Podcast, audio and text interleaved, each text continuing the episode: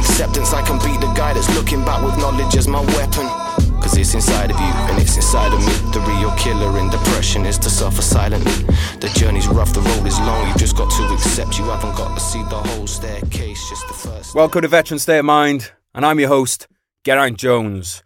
How the devil are you people out there in podcast land? Thank you for letting me uh, speak into your ears right now, or if you see me on a screen, hello, namaste. How are you doing?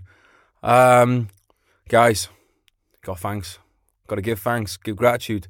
It was uh, Thanksgiving a couple weeks ago. And uh, I want to give thanks to you guys listening to the podcast. I want to give thanks to guests who come on here. I want to give thanks to the sponsors. Um, we're nearly up at the end of the year. Been the first year of Veteran State of Mind. We kicked this off in January, and um, it's just it's just been fucking awesome. To be honest, it's been one of my better ideas. I do have them occasionally. Um, I think it's done a lot for my mental health. I hope it's helped some other people's as well. Um, being able to talk to other people, having this regular, it's therapy basically, isn't it? Let's be honest. I mean, it is for me. For you guys, you probably need therapy after the fucking thing. Um, but now I'm really, I'm really enjoying it. Um, definitely, like I said, that I do a review on the end of the year and just see is this something that's worth doing for me? Is it worth doing for other people? Um, is you know, is, and uh, one hundred percent it is. I'm really, really enjoying it. So I want to thank you guys. Thank you for uh, those of you who leave a review. Uh, if you haven't left a review on um, on iTunes, if you could do that, please. If you could like the page on YouTube, even if you don't watch it on YouTube, if you just guess, help us get numbers up. Uh, as I was saying the other week, the reason that's important for us, um, it's not to stoke my ego. Um, you know, I've got a kitten now, so she stokes my ego. She gives me lots of love, unconditional love. So, well, it's probably is conditional, but I get the love off of kitten. So, not needing the reviews for that. But what we need them for is to continue to bring you the bestest of guests. We need to show them that look, this is a legit podcast. Lol, a legit podcast with um, a legit host. LOL, and um, yeah, if you if they if, if you know if you contact people, one of the things they're going to do to look on the podcast. One of the things I do if people ask me to go on a podcast, um, I check out the reviews, and if it says if everyone's review is saying this is dog wank, then um, I tend to avoid it. And if everyone's saying it's a great podcast, then obviously it's something that you really want to do. So that's how we want our guests to feel. We want them to feel that they want to come on here um, and be moist about that. So, um, right, what we got going on today? We're going to do some Q and A. Thank you guys. I didn't get through them all um, on the last Q and A that we did. I had lots of questions because we have lots of dedicated, loyal listeners. I've been listening to President Trump too much, doing his um, doing his thing. I feel like uh, I think I think one thing you can say what you like about Trump, but he makes his supporters feel good, and that's how I want to make you guys feel good. I want to, I want you guys to know that you're part of the team here. You are part of the Veteran State of Mind team. Doesn't happen without you. Don't happen without me. Don't happen without Peter here in the studio. Don't happen without the Royal British Legion. That's a good segue, isn't it? The Royal British Legion. The uh, Royal British Legion, they've been kicking around for a long time now, and they have been looking after veterans and their families for generation after generation. Uh, they continue to do so. Talked in the last Q and A about how incredible it was to go to the Festival of Remembrance. Um, I got a mate who's been helped recently um, to find housing with him. You know, we had uh, Barry on the podcast, Baz Connell. Um, on an earlier podcast, they helped him to set up his incredible uh, um, fitness company, State of Mind Fitness, down in London. Shout out to them. Uh, they just do a lot of great stuff. Uh, one of my mates the other day, he's um, big into his tattoos. Uh, he's a civilian, big into his tattoos. He went to the uh, National Arboretum in Staffordshire there, saw the tribute ink that they'd done. So just, yeah, hats off to you, British Legion. Keep doing what you're doing, uh, including definitely sponsoring this podcast. And um, yeah, thank you guys. I'm in a very emotional place today. Not emotional. If I was sounding a bit like that, it's I'm being reflective. Just went for a just went for a long walk, and um, feeling very reflective, feeling very grateful. It's been a it's been a great year. Still got great things to do in the uh, in the last part of it, but um, very thankful to you guys and you know for life in general. All right, today's podcast is brought to you in part by Geraint Jones. That's it, the handsomest man in NATO or formerly of NATO. Um, I got a few things to plug, guys. We got a couple of books out. Um, I got my book Legion, which is a continuation of the Blood Forest series. Um, if you're into squaddies, like squaddy banter, I think it's a good book for that. If you're into bit of the old violence, I think it's a good book for that. Uh, if you're looking for Christmas presents for your dad, your brother, your sister, um, Legion. It's on Amazon. Cover looks mega Ali. Um, I'm pretty sure that back in the Roman days, there were guys who were I, I, just as Ali as they were now. In fact, let me drop a little knowledge on you.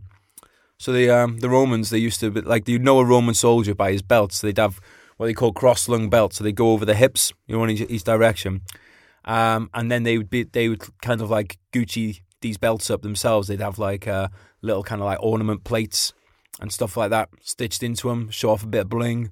So you know, guys back in the day, you know, they were. I don't think they had scrim on their helmets, but they were doing their part to be Ali, um, and that's what I try and capture in Legion. This episode is made possible in part thanks to Kamouflage, spelt with a K.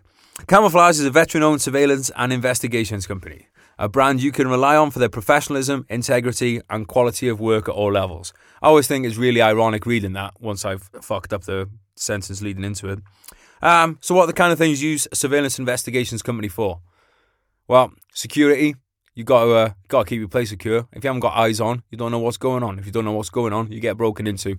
Um, this time of year, it's dark. Um, it's dark for most of the day. Let's be honest.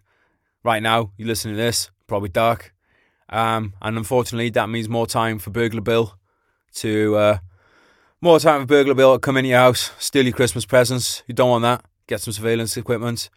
Um, farmers out there, maybe we've got some farmers listening you know the score. Your kit is at risk from thieves. Make sure you got proper surveillance. Maybe you're a company who has a uh, you got someone making some dodgy claims on you, something like that. Those lines. Maybe you've got um, a person you want looking into. Maybe you think your business partner's crooked. You're starting to get that little tingling feeling. Not you know not that tingling feeling. The other tingling feeling, the bad one. You're starting to get that thinking about them that there's something up, and um, you want to have a look into them for a bit. I'd say that's not a bad thing to do. You know, you can learn a lot about someone just Googling them, honestly. But then uh, sometimes you got to get the professionals in, and that's Kamouflage. They don't just they don't just make Ali Gilly suits, but they do that too. They um, they can they can look into things online and physical things. You can do it in every country as well. They're international, all right. International men of mystery is what they are. So check them out at Kamouflage Limited, spelt with a K. Limited, um, Kamouflage Limited, limited spelt fully um, and also at uh, kamouflage.co.uk. All right, what else we got behind you? Today's episode is also made possible in part thanks to the Development Society. Get humbled with DevSock. DevSock is a platform for motivation, inspiration, and wavy merch. It's run by serving blokes, and they're a bit different. Wavy vibes, unusual thoughts, and stoic philosophies are what drive them to strive for the very best. If you're looking for motivation in fitness, work, or in life itself, then check out my dudes at the Development Society, a community of like minded people who want to grow. I really enjoyed having um, the DevSock guys on as a sponsor with this podcast because um, they do some really good posts. They do some really good posts. They write some good, like, long form content on Instagram. You should definitely go and read that. And I'm really getting into this whole Stoic thing, to be honest. Like, people think Stoicism is about not having any um, any emotion, and like, God forbid, you, your dog dies, you're just like, I don't give a fuck, it's a dog. That's not that's not what Stoicism is about at all. You'd go, you you you're quite well, you're quite within your rights to be to grieve for that dog, but then you have to be stoic and realize death is a part of life. You got to enjoy the parts with the dog, you know, the good parts with the dog. There'll be other dogs, there'll be other people. You know, life goes on like you can you, you you don't gain anything by wallowing in misery that's what it's about it's not about being a heartless bastard it's just about being a bit more logical about things i think um i think you'll enjoy their stuff so check it out um and also check out the gear at uh, devsock.shop and then check them out on instagram and stuff at the development society one word all right there's the adverts. Um, sponsors of the podcast who are uh, both those company are veteran owned and serving or serving uh, serving soldier owned. Um, so I appreciate you supporting him, guys. Head on over, give them a follow. Um, so let's kick it off with my brother is ex army and has PTSD from Iraq. As a family member, it's sometimes been hard to understand it. Can you talk about your experience going through it and what you'd like support wise from family? What can I do to help and understand? Um, first of all, sorry your brother's struggling, but um, I think that's really cool of you that you're trying to understand it a bit more.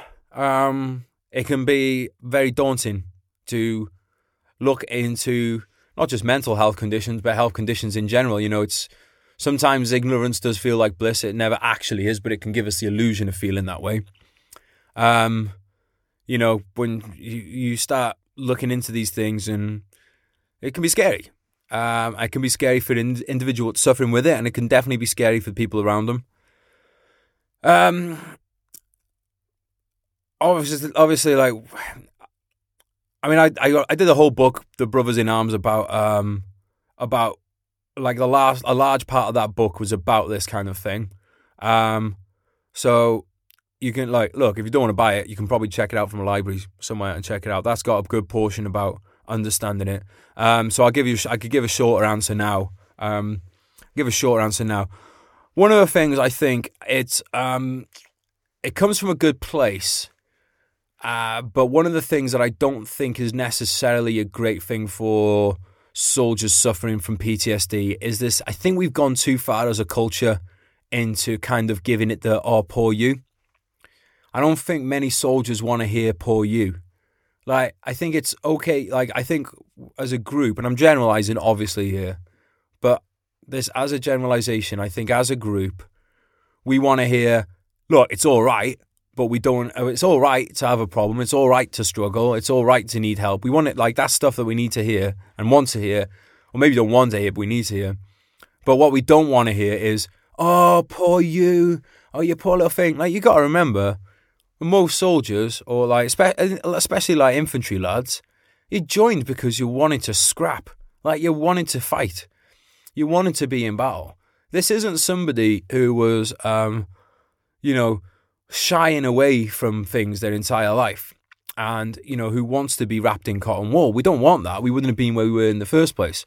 So I think that is like a, an important part of it is to to not be like because one of the things that happens with PTSD and stuff is you can get big part of it can be guilt. You don't you feel guilty because you think of all these ways that oh if I'd have done this would that have been different? Would he have lived if I did this? Would he have lived if I did that? Why didn't I clear this route? Why wasn't it me? There's a lot of guilt in there and, and stuff that comes into it into play. Um and if you kind of then like again, I'm saying this is it's coming from a good place, but if you just imagine imagine someone who's already feeling that they're a bit worthless. So imagine they um they feel like they could like let's take I'm going to make it up an example. Let's say someone feels like uh, if I'd have done something differently, then one of my mates would still be alive, right? So that's one part of it. Then since leaving the army, they feel like their purpose is gone. So now they feel like I was born to be a soldier. Now I'm, you know, working in a job that doesn't mean anything to me. Maybe I'm not working. You know, I don't like. I'm never going to be, never going to reach the highs that I did in war. I'm never going to be around the same brothers. What's the point? life is worthless. I am worthless. Um, I don't deserve help. I don't like. So then, if someone's then gives it the "oh poor you," "oh you're broken," and all that stuff, that's just going to kind of feed that loop. Do you know what I mean? So um, it's kind of like you've almost got to look at it like when a car gets broken, you don't go like, "Oh God, you poor thing." Oh God, you need cuddles. It's okay to cry. You're just like, right, this is broken. Let's fix it. Um, I think especially with men, we take like a more, you know, we take a more like um, hands-on, like right, like we we we take more emotion. I think it's not me, but I'm a fucking writer. I'm a massive pansy, innit? No, obviously, I got to stop making jokes about that, see, because I'm feed, feeding the feeding the thing. But um, yeah, it's like you got to look at it like, uh, like, look, this is a, a problem. It's a challenge. Let's attack the challenge, and we can do that together as a team it's a fixable thing. Um, I would definitely show them as much as you can. Um, like hopefully, I'd hope I'd like that you'd. I'd love it that you introduced them to the podcast because we've had plenty of guests on here who have suffered with PTSD, who not only manage PTSD, but they have actually turned it into um, a, wep- a weapon that they now use rather than it being something that um, uses them. Um, said to my mate Sean Jones, MC, who's been on the podcast a few times, and he agreed. I said to him, right, I said, I wish the events, I wish the events that caused it hadn't happened, but they did. And again, this is where the stoicism comes in.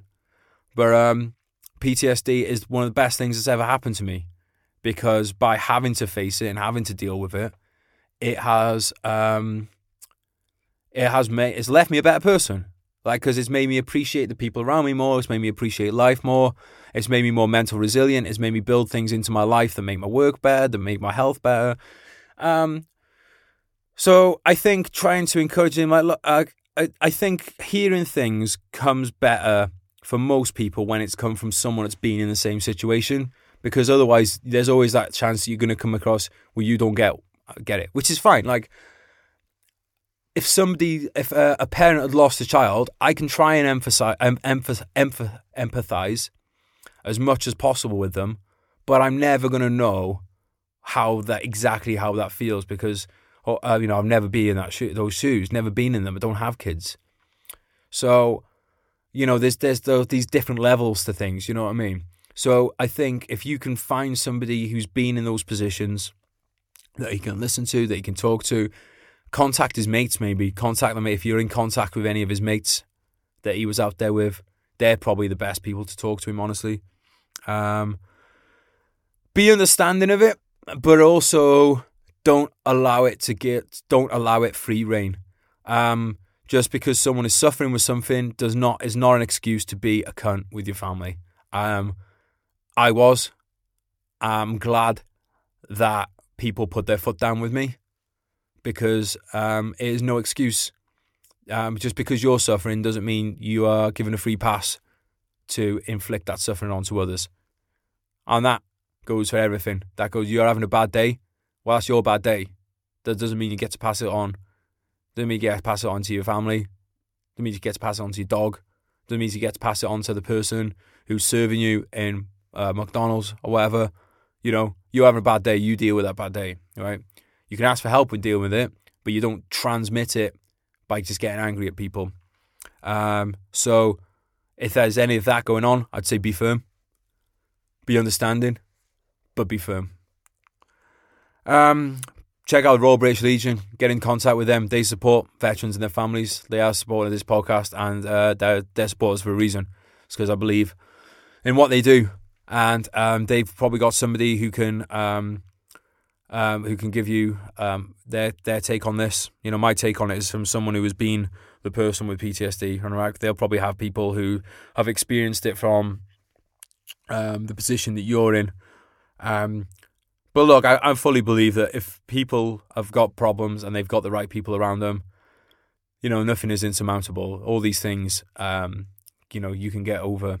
You can get over all of these things with the the right people around you. So, yes, good luck with that, and um, check the Royal British Legion. Give them a call, um, or go to rbl.org, uh, rbl.org. Give them a call, and um, they'll be able to help you more.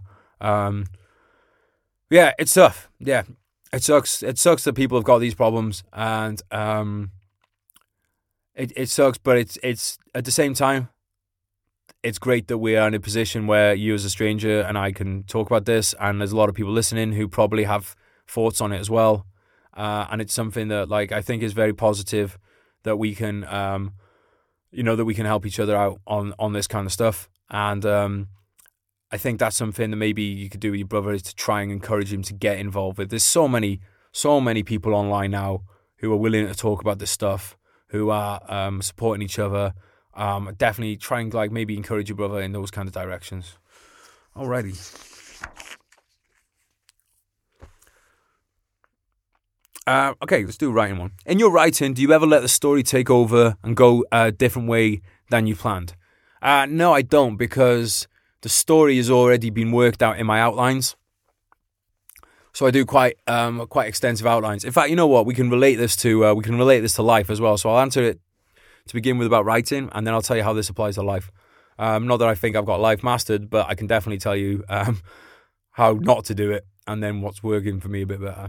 Um, so yeah, outlining when it comes to doing a story, um, I do all the kind of the, the plot twists, the turns, the characters, all that kind of stuff. I work out ahead of time. I do a, a couple of page outline at first that gives the very broad brush of the um, book, and then I do a chapter by chapter breakdown while I write a, a paragraph or, or two for each chapter, maybe three paragraphs, depends how long the chapters are. Like some of the books I do, the chapters are quite short, um, and then in, in the uh, Blood Forest series, the chapters are longer. So I'll um I'll I'll I'll I'll work everything out. So then when I'm writing the book, then what I'm doing is I'm just I'm just putting the meat on the skeleton. Like everything's already been done. All I'm doing then is um I'm like let's so I know the story, I know the characters. I'm just putting words into their mouths and I'm just painting the scene of where they are and that kind of thing. So there's nothing. The the story's already been worked out. Um, you will hear some authors say that they just kind of sit down and they just start where the story goes, and if it goes a down a new direction, then they'll tear up the last twenty thousand words and go back to it. And as I've said before, that's all well and good if you're getting paid very good money and you've got a whole year to do one book, you can afford that. If you are working, um, if you're somebody who's trying to break into writing and you've, you're trying to do this in your um, extra, you've got an hour in the evenings that you can do or something, you can't afford that kind of time. Um, so I would say work it all out. I don't see what you can't work out during outlining that you can work, you know, you can work out uh, what you're writing. Um, so how does that apply to life? Well, you've got to have an outline for your life, haven't you? Really? If you don't, then you might go down one of those, um, one of those dark, blind corridors and realize that you need to come back five years. And that's going to happen. Inevitably, that will happen. There will be some points. So, like, let's say in the book, I do realize that there's something I want to change. Well, I go back to the outline rather than going back to the story. But you know, there's never many, there's never huge surprises because it's been outlined, and I think that should be the kind of way that you look at life too. So, um, when we had uh, boy Seabass on on uh, episode seven, like I know it sounds ridiculous. I'm going to ask you to take life advice from a guy called Seabass, um, but if you listen to his real name, his real name is Sebastian. Now, if I say Sebastian's giving this advice, you're thinking, oh, Sebastian sounds trustworthy. He's at one of the best universities in America at the moment, doing his MBA. He's got a job next year with a an incredible company. So trust me when I say that Seabass is trustworthy. Uh, and his advice is that you should have like these short term and long term plans. Um, you got to plan. You got to plan your life, like you not just career wise, but um, you know you got to look at things like where do you want.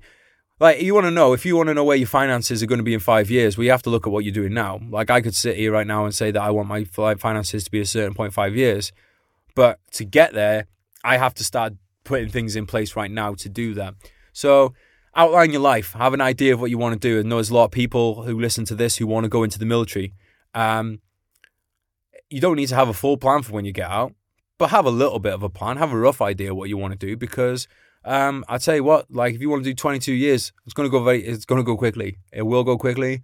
Um, if you have an idea about what you want to do, you can pick up so many so many experiences, learn so much in the next 22 years while you're getting paid by the army to put yourself in a fantastic position when you come out. The last thing you want to do is come out and then realize that you missed all these opportunities for getting this this course or and not even just getting stuff off the army, but just using your own time to work. Like um when you know, I spent a lot of time in my early 20s um where I was uh, I made a post about this a few weeks ago basically saying that you know, I, when I was waiting to get out to Iraq, uh, Glasgow, the Army Personnel Centre kept fucking up my paperwork, so I'd start had to start all over again through the process.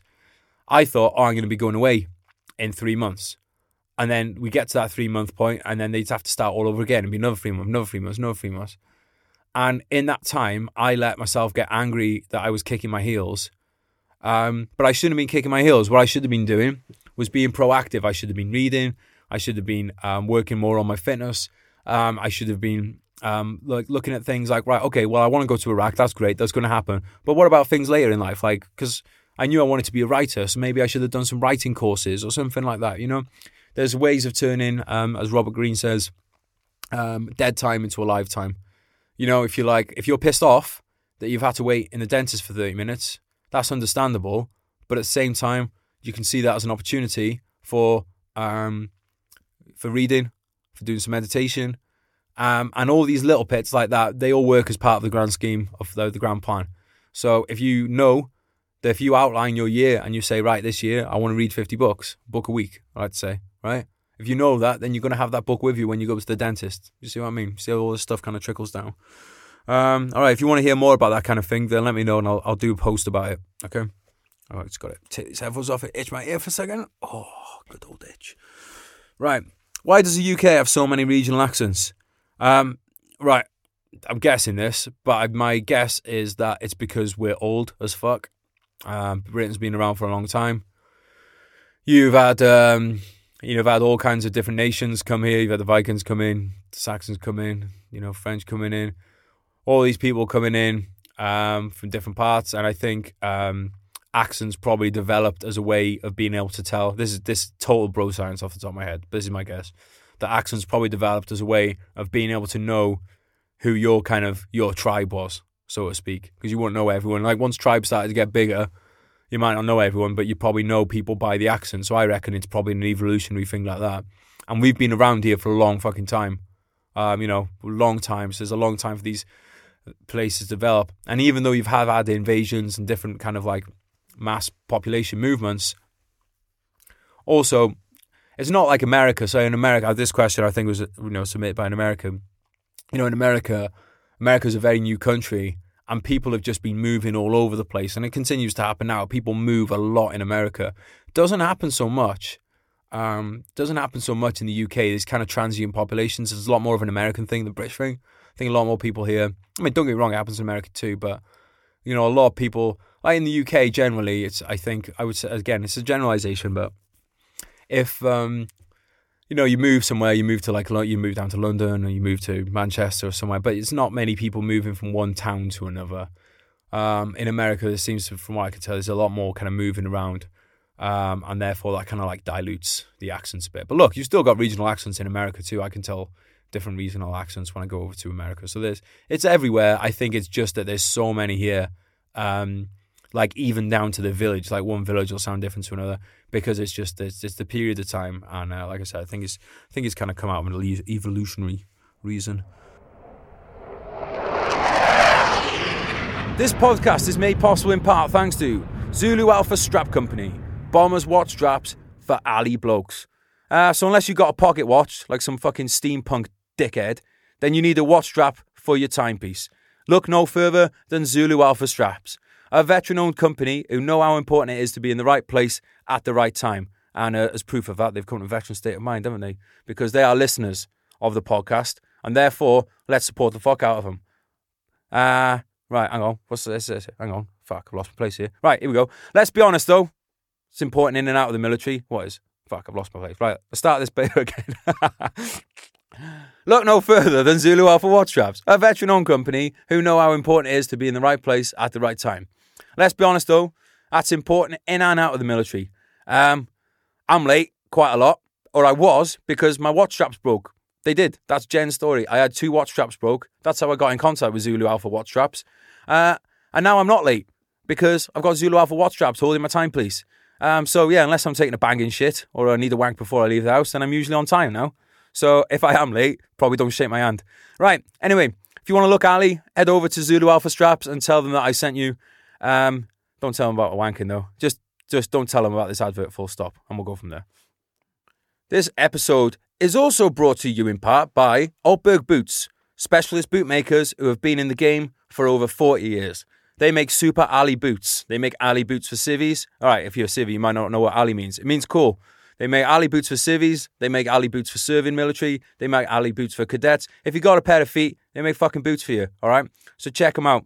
They got them in all kinds of different colors, all kinds of different fits, lightweight, heavyweight, whatever you want. Bada bing, bada boom. Get some fucking Altbergs on your feet. I've used them for Christ. I don't know. I'm old, right? I've used them for a long time, and um, yeah, you know, I'm a bit tight, but I put my hands in my pocket and bought a pair of Altbergs. Do you know why? Because they protect my ankles and they looked cool as fuck. So get yourself some Altbergs. Head over to altberg.co.uk. Ali boots on your feet. Let's do it. Uh, what billets or jobs do you think shouldn't have a place in the military? RAF Regiment, obviously. Disband that the day I become great dictator of the UK. Um, they're gone. Um, what job shouldn't have a place in the military? You know, I mean, I, I don't know to be honest. What which ones shouldn't have a job? I'll t- I'll tell you which ones um, should have should be, and I'm going to flip this question on its head. Army Personnel Centre in Glasgow should be run by veterans. Um, and uh, I think the same goes for um, not not exclusively veterans, but I think there needs to be more of a more more. It needs to be more of a part of the military than it is at the moment, rather than separate. Because the fact is, I have never like I just feel maybe I'm wrong on this. I don't feel like they give a fuck. I really don't. Feel like they feel like they're pushing papers around. They don't give a fuck to people's lives.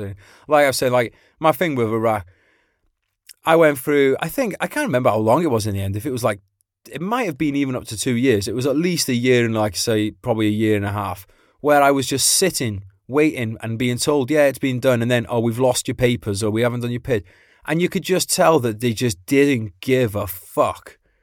Um, you know, and this is like you're trying to get into a career, you're trying to get into a thing, they just didn't, don't fucking care. And I've heard the same about the recruiting co- uh, the recruiting company now that's being used for the army. This look, the, the army, the air force, the, the navy, we should be responsible for our own recruiting. Um, I've mentioned his book before, um, General Mattis, um, the uh, Call Sign Chaos book. There's a part in there about um, recruiting. Um, I, rec- I recommend that book full stop.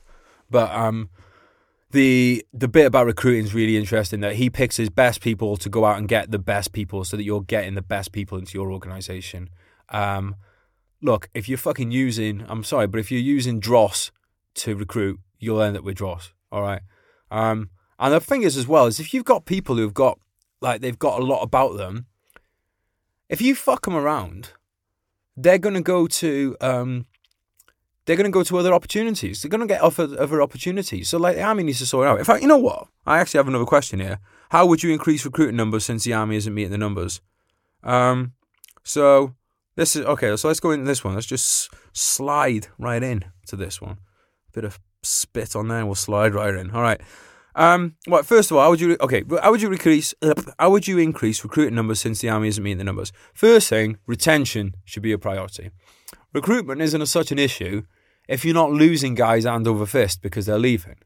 So you got to look at the reason um, why people why people are leaving the uh, the army. Um, I can only speak for when I was there. Why were people leaving? One is because private security jobs were paying a lot better. So maybe if you want to keep people, you got to pay them a bit better. Um, and you say, oh well, there's not enough money to pay for them. Well, you know what? There fucking is.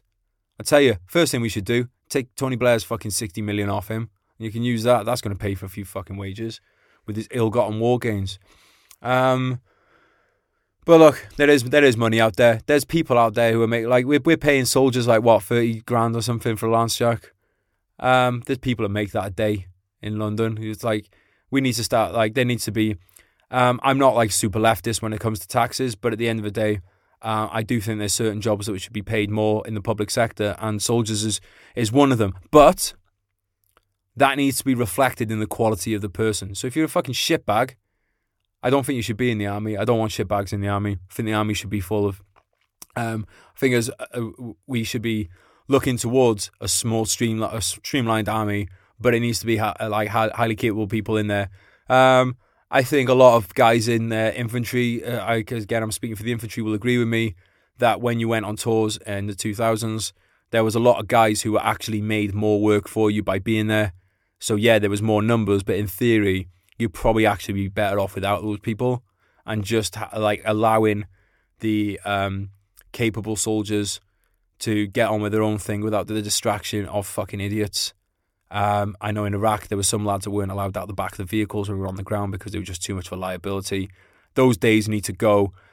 That was fine. Like when you're standing on a when you're just standing in ranks on a battlefield and you've got cannonballs just blasting through you and stuff, and you need hundreds and hundreds of hundreds of men, and you just, it doesn't matter how good or how much you can think, all you've got to do is stand there, reload the rifle, and just not run away. That's what was required. It's not what's required anymore. Kit is so fucking high tech. Um, you need lads to think on their feet. You can be in a situation like battles have changed. You might be in a situation where one minute you're getting contacted, and the next minute school bus kids comes down and um, they're asking for sweets from you. You need people that can like transition in and out of those things. So we need to we need to stop looking at like um, recruiting people who are, um, and this isn't edu- This doesn't mean education, right? There's a big difference between education and intellect.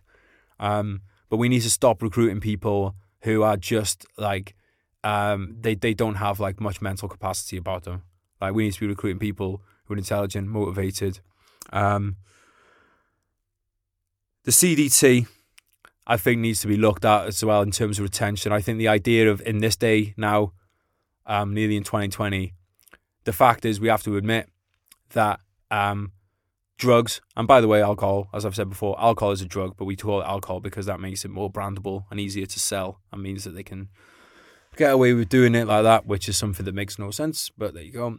Um, the um, the fact is that now like drugs are a part of um, life for like a lot of young people, and the idea of um, kicking out a young soldier because he does what young people do. Like young people, old people, we all make mistakes. And the idea of kicking a promising young soldier out because he smoked smoked weed once or he did a line, so I think it's fucking ridiculous. Um, there should be punishment for it, but to, to just get rid of people full stop is um, absolutely ridiculous. If people are misusing drugs because they have uh, mental health problems, then let's get those mental health problems fixed. And then if they're off the drugs, then get them back, like get them back to it. Like I don't see why that is not a thing. Like alcoholism has been rampant in the military for a long time. I personally think this it still is probably above what you'd consider a normal level, from what I can tell. And um, you know, we don't kick lads out. We don't kick lads out for that. We, you know, you get them straightened out, and then you let them crack on the job. I think we need to be more realistic about this. This this idea that someone is a bad soldier because they do like don't get me wrong, right? If someone's bringing MCAT into the barracks and doing it every day and selling and stuff, yeah, you probably got to get rid of that person, right? But if someone's just being, he's gone home with his lads, he's 20 years old, he's full of testosterone and excitement, and he does something when he's drunk, which, as we've already said, the army's fine with you're getting drunk. But like, let's say he gets high instead. To then cut, like, to then deprive him of a career and deprive the country of a soldier seems absolutely bonkers. Um, so I think we need to look at that. PTSD in the same way. Releasing soldiers because they got PTSD. Again, there's going to be some people that are just too, too kind of like uh, incapacitated with it to come back. Um, there's going to be a lot who aren't. We need to treat it like um, we need to treat that like a um, a broken leg and get people fixed up and back to other jobs. Maybe you don't put them back into frontline jobs. There's plenty of other jobs in the army which are not frontline jobs. Um, there's plenty of gigs there we can get them in. I think it would actually reduce instances of PTSD a lot more if people knew that their career wasn't on the line. Um, if they come forward with it, um, I think that's something that that really needs to happen. Um, yeah, that's that's that's one. Um, treating people like shit. You know what? It's 2019, 20 going into 2020.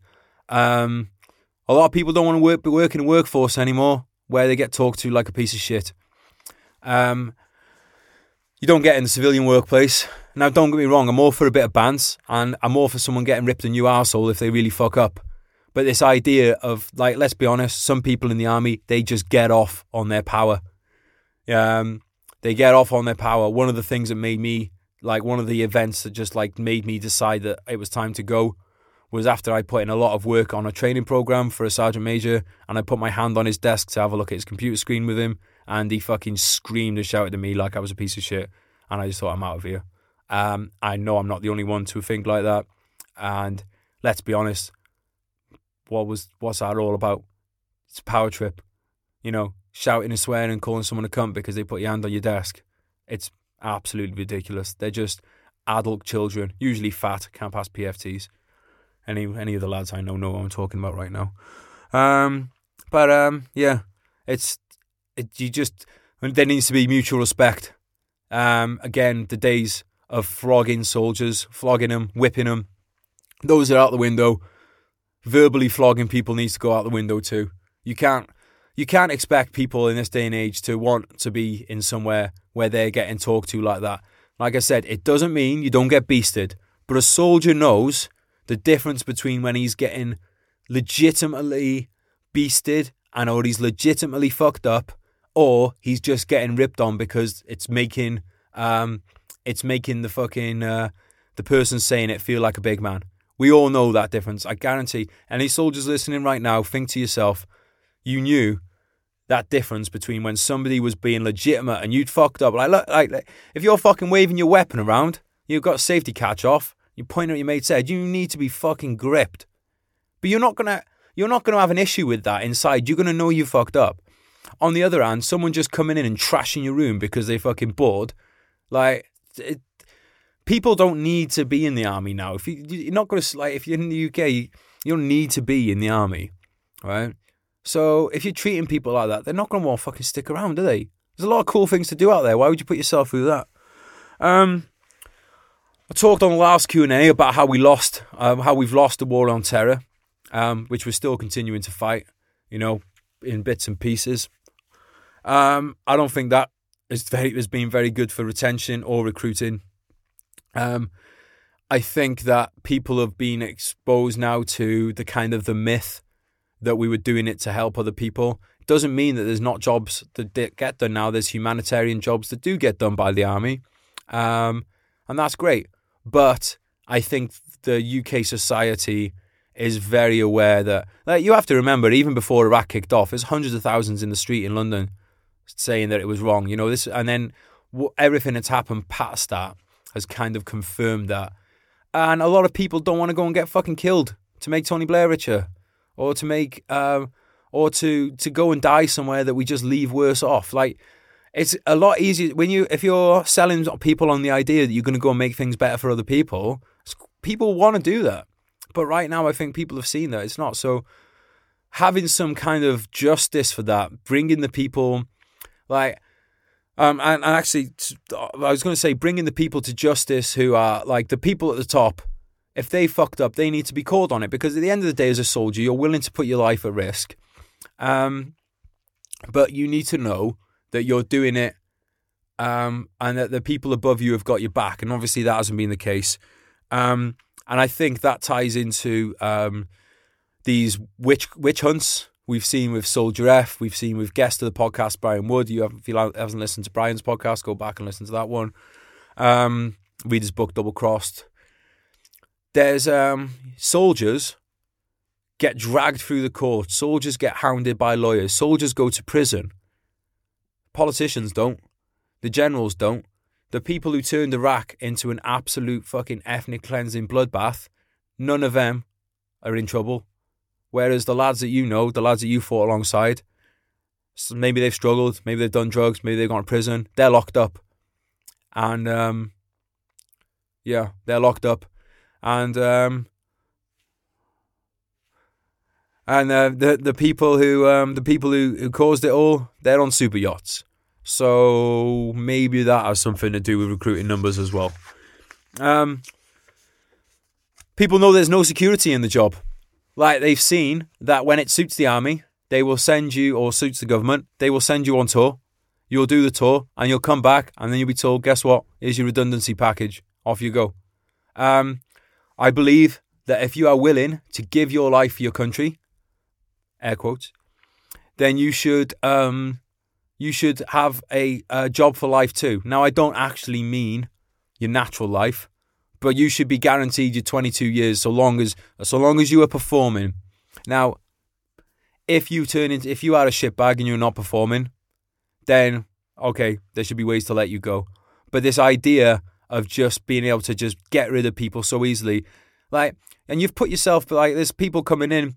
Um, we've had them on this podcast who've wanted to do whole careers who have been made redundant, and uh, it's it's just unfair, basically, to ask someone to give all that and then to just say to them, "Oh yeah, your plans don't matter. You're off. We're saving a few quid," and then to go back to them then when you've run demand and ask them to come back. It's all these things. It's basically it boils down to if you want to fucking increase recruiting numbers, stop treating people like cunts. Treat them like what they are, which is highly skilled, highly motivated individuals.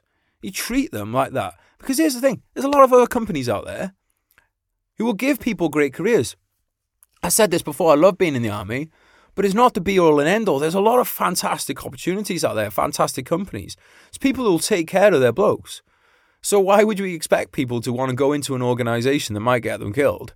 Um, when they're not even holding up any ends of their bargain. I mean, it just it's very very simple. Um, you know, you put your life on your line. You should get career security at least at least for a, a decade or two. You know, um, better benefits is the other part of it. I think the um, I think we need to have something like the GI Bill, which is uh, basically where the Americans you do a certain amount of service, you get you can get money towards your tuition. Uh, I've said it before. There's a lot of guys who are in the army who, because of circumstances of their background or um, maybe where they live, the school they went to, the family they grew up in, they are, they are not academically qualified, but they are very intelligent people.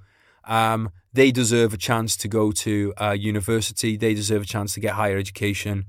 Um, it shouldn't just be something that um, you have like as an officer. I think as well, if there was if that was in place, because right now you've kind of got a lot of people who have. If you've got, um, I'm very rare that I have the degree and I wanted to be an enlisted person. So um, if there is, there, there might be people out there who want to just like they might be really fit, motivated, intelligent people who just want to do four to six years in the army, something like that, uh, and then they want to go to university, and this they might go and serve. They they do their bit, then the country does theirs and gives them some money towards their tuition. Uh, I think that'd be a great way of getting in um, young, um, young, motivated, fit, and uh, intelligent young people. Because at the moment, it kind of like the choices. If you like, if you haven't got much of an education, you might want to go in and do 22, and that's like your career, like career launch point. Um, there's not many people like the Americans do a much better job of just getting people in who just want to get a f- bit of an experience um, and do something like service like that before going on to other careers. And I think it should be a kind of I scratch my back, you scratch yours kind of situation. Um, changing the narrative around PTSD, that's something else that needs to happen. Um, there's too much of a narrative that if like you go to soldier, you, you go to war, you get PTSD, and you become absolutely broken, and then you don't get help by the government. Um, the truth is that there isn't enough help out there, um, especially not from the Ministry of Defence. Um, but all the untruth is that just because you get PTSD doesn't mean you're broken, doesn't mean your life's fucked. You know, it is what it is something that you can um, you can overcome and, and you can um, you know become stronger after having it. So that narrative needs to change. Um, I think the whole thing about fucking trying to get snowflakes, that recruiting campaign and stuff, my personal opinion is that that was absolute wank. Um, I don't want to serve alongside people who, who are fucking who have who have come in because they're told it's going to be oh it'd be nice. Like don't mis don't mistake what I'm saying about not caught like not screaming at people for no reason with being easy. I think it should be the most physically demanding job. I think it should be mentally demanding. That's very different to just um, unjustified calling people, just talking like shit to people. Um, look how many people go out doing tough mudders and fucking tabbing is a fucking sport now. Ultra marathons. There's so many people out there who aren't in the military who love to get pushed, but they probably just don't want to be treated like cunts. Like there's loads of people that these are people like there's there's such high achievers in all walks of life that we like should be coming into the military, and it might just be for a few years, but that is enough. You know, we want we should be looking at the army to be this place where you get the highest highest fucking caliber of individuals, and they get treated like the highest caliber of individuals. Um, so I was saying, encourage people who want challenge.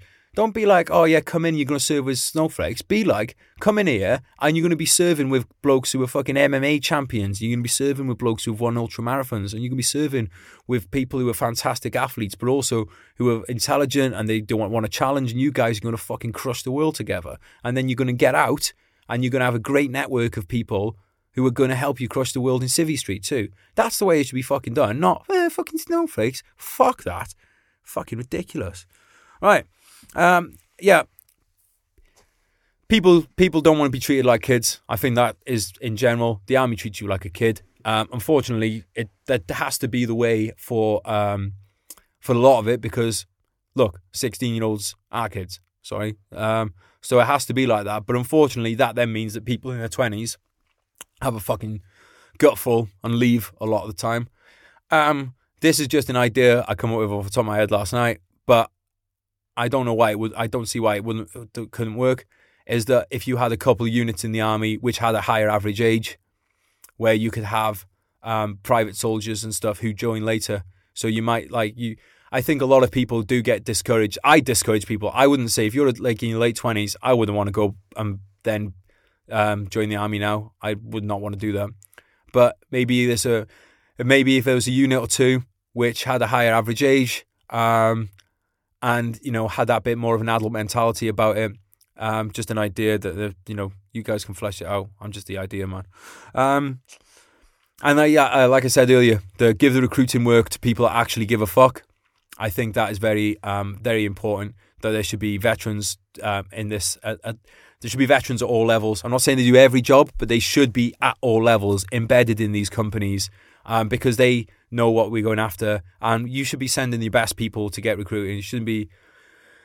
You should be sending your best guys to bring the best guys, like Matt is doing. I think that's a great point. All right. Um, let's have a look. What else we got here? Um, right. What do you think of these prosecutions for war crimes? Um, so I would talk. I just mentioned the witch hunts. So look, first thing I'm going to say is, soldiers, some soldiers do commit war crimes. Some British soldiers, some American soldiers have committed war crimes.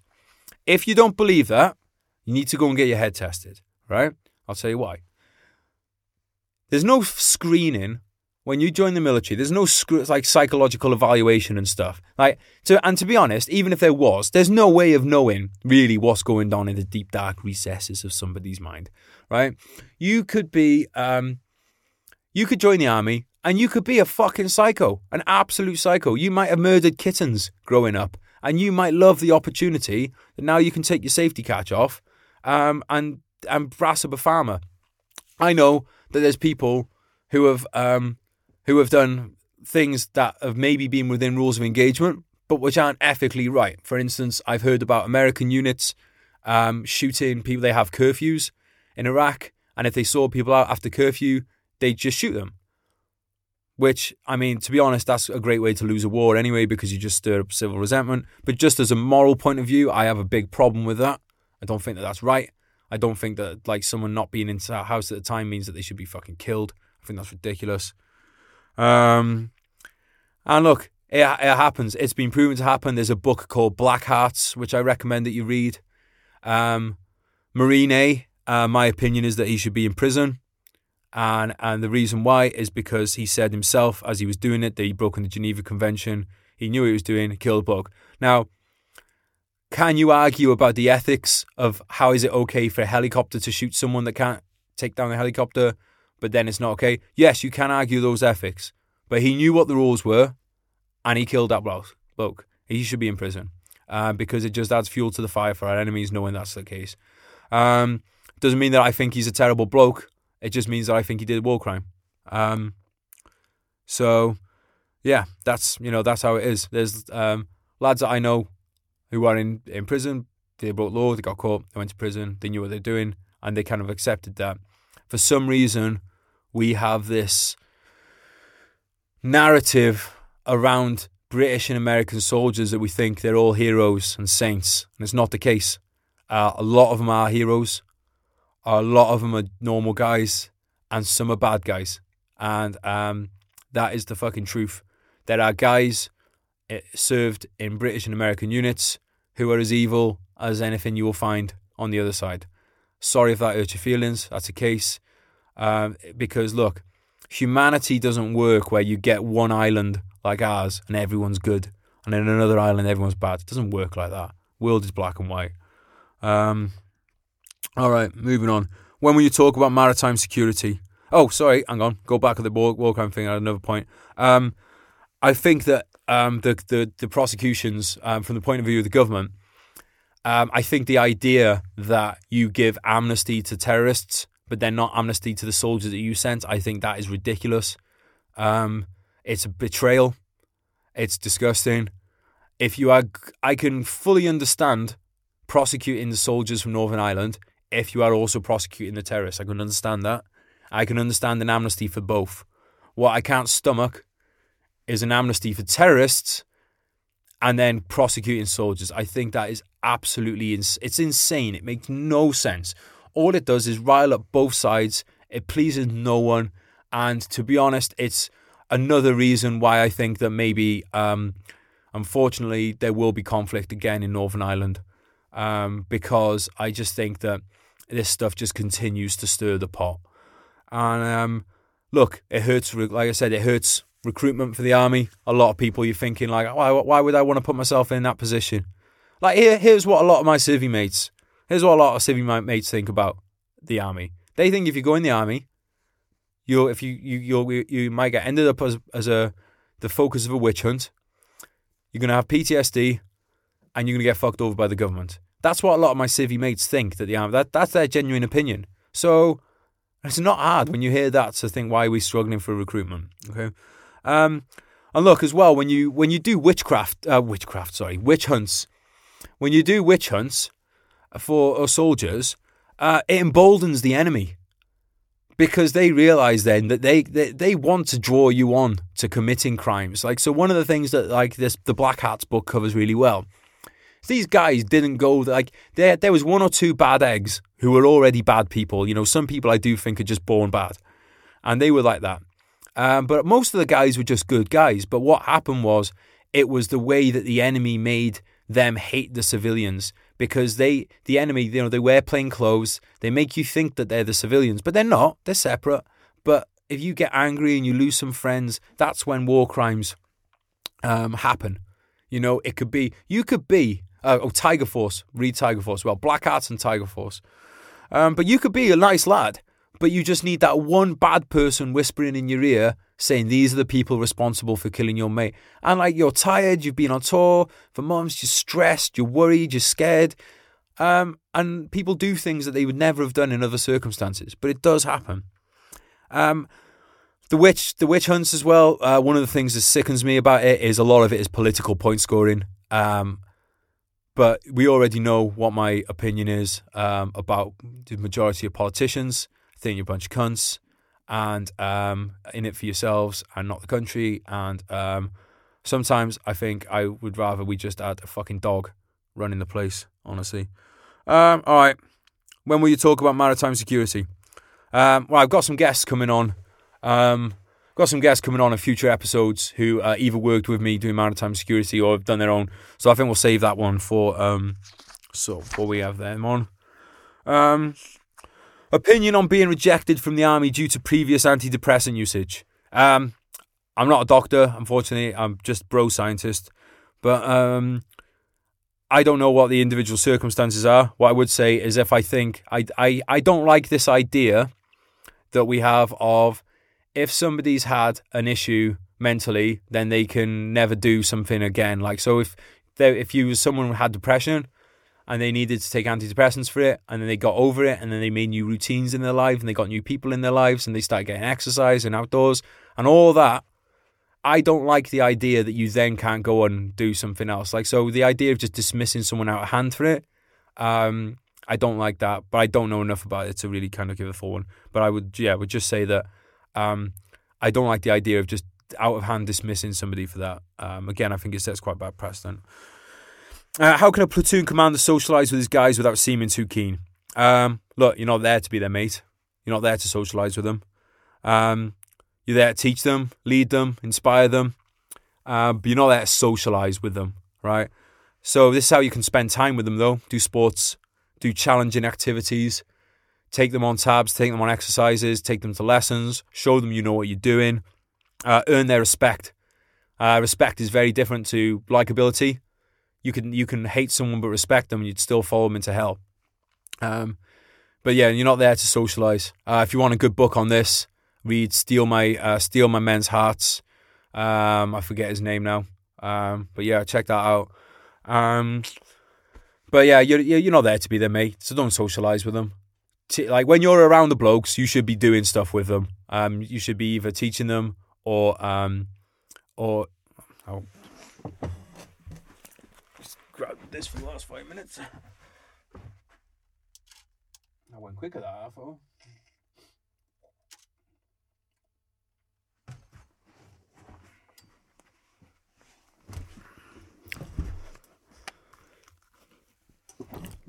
Yeah, when you're around your blokes, you should be um, you should be do- or you should be always doing stuff with your blokes. You shouldn't have time as a young sub. You shouldn't have time to be sitting around socializing. Your evenings should be full. You should be reading. You should be reading about every war that's gone before you. You should be reading about every leader that's gone before you. Um, you should be working and you should be sleeping. And that's what you should be doing as a subby. Um, if you, so I, I, wrote down here, I made a little note. I thought, um, your men, they'll die for you if they'll respect you. And if they like you, they'll just try and keep you alive. Um, there's a big difference in those two things. Um, they might try trying to save you, but they're not going to go and die for you because they respect you and they feel like they can accomplish anything as you as with you as their leader. Um, okay, any advice on a young subby joining infantry platoon? Well, there's that stuff I just said. Uh, also, go back and listen to the earlier podcasts. Um, we covered it in there. I'm pretty sure me and Alex covered that in our Q and A's. Um, so go back and listen on that. But yeah, like just general advice for young subbies, so young young officer joining. You're going to be a subby for a couple of years of your life. It's a very short period.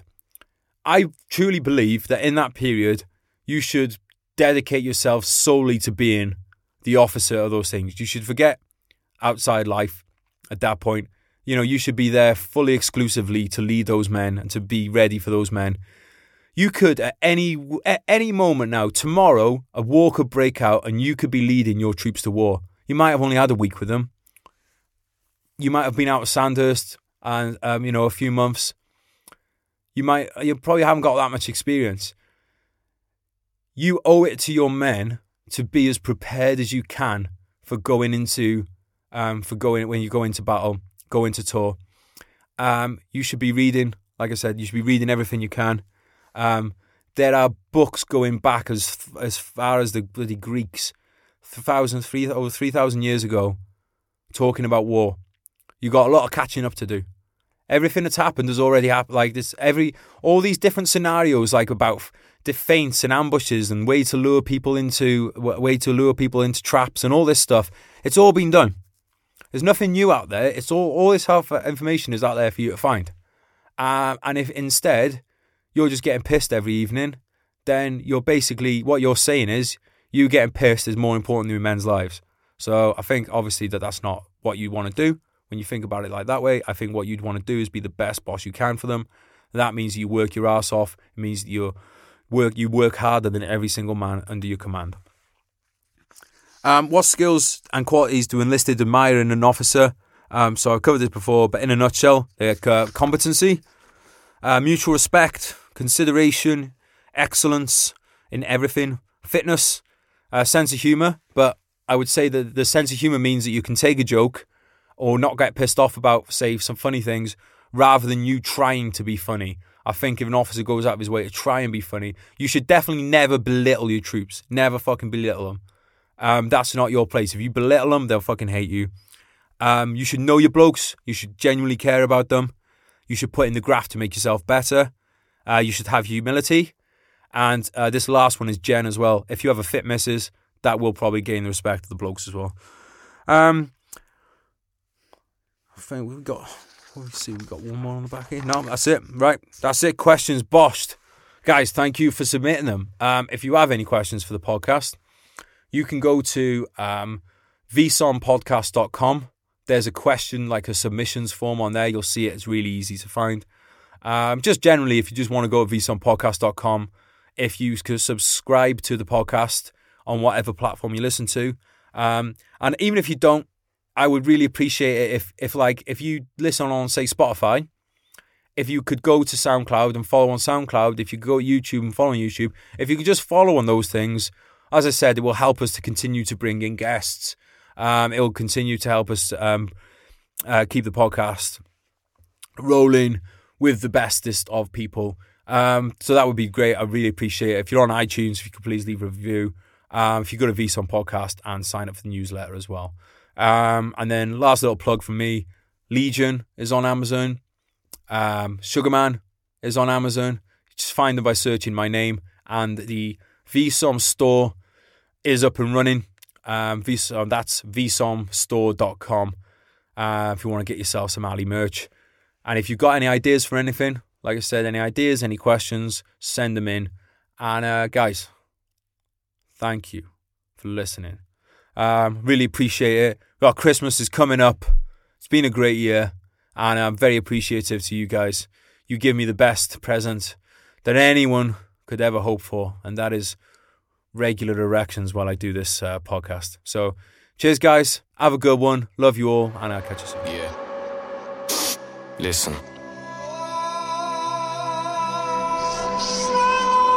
Shout out Teaser. You told me not to worry, and you wouldn't break my heart. You told me you were sorry, yeah, my whole world fell apart. You said it's not my fault, and yeah, I've never done you wrong. I'm grinding to a halt, now I can see you're moving on. I promised I'd get better, and I told you things would change. You keep me to the gutter, yeah, I'll never be the same. I've gotta let you go, now live your life and spread your wings, and yeah, you put on quite a show. And pulled the puppet strings, and are you sure that you don't want me? Remember all the pain, or maybe you should thank me. It's your loss and my gain. I'm leaving now forever, I won't hang my head in shame, but yeah, you've taken me for granted, and you should feel ashamed. You sold a dream to all of us, a dream that we'd all die for, a reason for us all to live and something we could fight for. I might just help a man up to his feet or hold a newborn, but no matter what I do, my hands remembering my rifle, yeah. Life's hard, I know that. Still wouldn't change shit. I wouldn't go back, yeah, I wouldn't go back. Feelings I hold back. Memories fade, yeah, they go fast, yeah, they go fast. Good times to come and go, survive the highs and lows. Just take it step by step, I guess, yeah, I suppose. Good times to come and go, survive the highs and lows. Just take it step by step, I guess, yeah, I suppose.